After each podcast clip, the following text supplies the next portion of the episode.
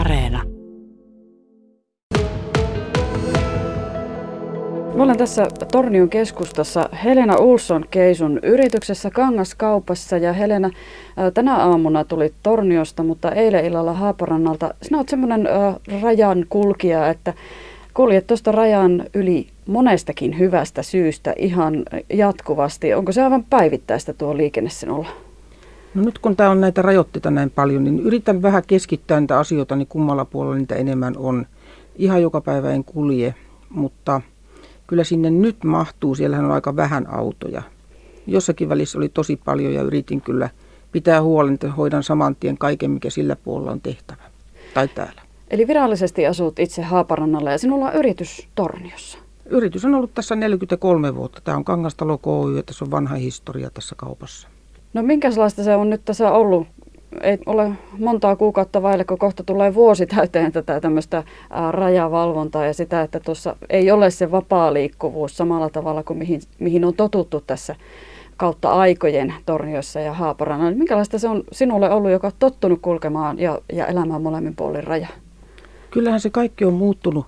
Tietenkin mun kohdalla on ollut nyt niin hyvin näitä poikkeuksia sen takia, että on koko ajan ollut syyt ja esittää nämä, miksi minä kuljen yli rajan, mutta nämä asiakkaat, joiden kulkua on nyt niin monella tavalla säädelty, niin suomalaisten kuin ruotsalaistenkin, niin niiden tekemiset tässä vähän niin kuin harmittaa ja painaa mieltä, että paljon on asiakkaat, jotka ei meille pääse.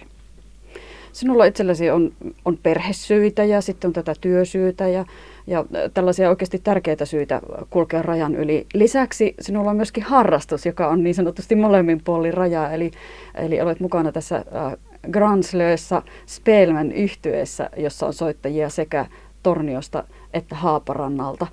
Niin, kuinka se on vaikuttanut niin kuin kaikkeen sinun elämässä tämä rajavalvonta? Onhan se nyt vaatinut aika paljon kes- kekseliäisyyttä. Töihin olen päässyt kulkemaan edestakaisin ja kotiini Suomen puolella ja Ruotsin puolella on päässyt kulkemaan kahta erilaista paperia. Piti vilauttaa yhdessä välissä tullissa, miksi minä menen yli, kuka minua työllistää. Ja se on oikeastaan ihan oikein. On oltava joku hyvä syy nyt kulkea, koska rajoituksia on. Mutta kyllä se tämän orkesterin kanssa on ollut mielenkiintoista. Mehän ollaan esiinnytty tuolla ja harjoiteltu tuolla rajalla kahden puolen raja-aitaa, päästy erilaisten uutiskynnysten yli sillä tekemisellä. Ei ole annettu periksi. Tällä hetkellä soitellaan kahdessa maassa teknisiä apulaitteita käyttäen. Toisaalta toivottaisiin ihan joka ikinen meidän porukassa ainakin ja minun tässä työssä ja moni muukin, jonka tunnen, että nyt kun saataisiin rajoitettua tätä tarpeeksi, ihmiset ei tee mitään, ellei ole jyrkkiä sääntöjä ja määräyksiä. Vapaaehtoisuus on mitä on. Nyt tarvitaan mielestäni ihan oikein tiukkoja otteita, kävi kuinka kävi. Niin et pidä tätä pahana, vaikka se oma arkeen vaikuttaa. Se on harvinaisen hankalaa, mutta en halua sairastua, en halua, että kukaan sairastuu. Menetyksiä on ihan tarpeeksi tässä maailmassa. Se vastuu on pakko kantaa. No, minkälaista se nyt on ollut sitten tässä teidän rajan molemmin puolin asuvien ja olevien ja asioivien kesken seurata kaikkea tätä, mitä tapahtuu? Että kun tuntuu, että tietenkin vähän niin kuin koronatilanteen mukaankin aina noita rajoituksia välillä höllennetään, välillä tiukennetaan ja, ja niin kuin seurata koko ajan sitä, että mitä nyt saa tehdä, miten nyt saa liikkua, mikä on systeemi ja missä vaiheessa pitää esimerkiksi koronatestauksiin tulla, että me, kuinka paljon näistä keskustellaan ja kuinka hyvin sitä seurataan ja, ja pysytään perässä vielä niissä säännöissä. Kyllä se on se epävarmuus juuri, että mitä seuraavaksi, mitä nyt saa tehdä, mitä nyt pitää tehdä, kuka pääsee yli, kuka ei pääse yli. Päästäänkö töihin? Joskus oli jopa niin paha tilanne, että en tiennyt uskallanko käydä kastelemassa kukkaset Haaparannalla. Pääsenkö sieltä vielä hoitamaan yritystäni Suomeen? Ohjeistus oli jopa tuossa rajalla. Rajamiehetkään ei tiennyt, mitä seuraavaksi tehdään. Se epävarmuus tässä on ollut ikävää koko ajan. Kasvomaskikamppailut. Minä olen ommellut kasvomaskeja heti, kun tiedettiin yhtään, tarvitaanko niitä, minkälaisia ne pitää olla.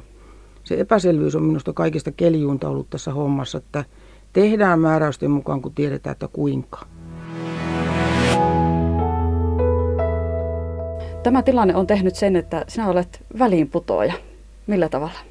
Kyllä minä väliinputoaja olen ja voi olla, että moni muukin rajankulkija on meidän tämä termi, mitä tämmöistä käytetään, asuu toisella puolella ja tekee työtä toisella puolella, niin minulla nyt sattuu olemaan se osoitteeni siellä Haaparannassa kaksikymmentäkuusi vuoden asumisen jälkeen edelleenkin voimassa on.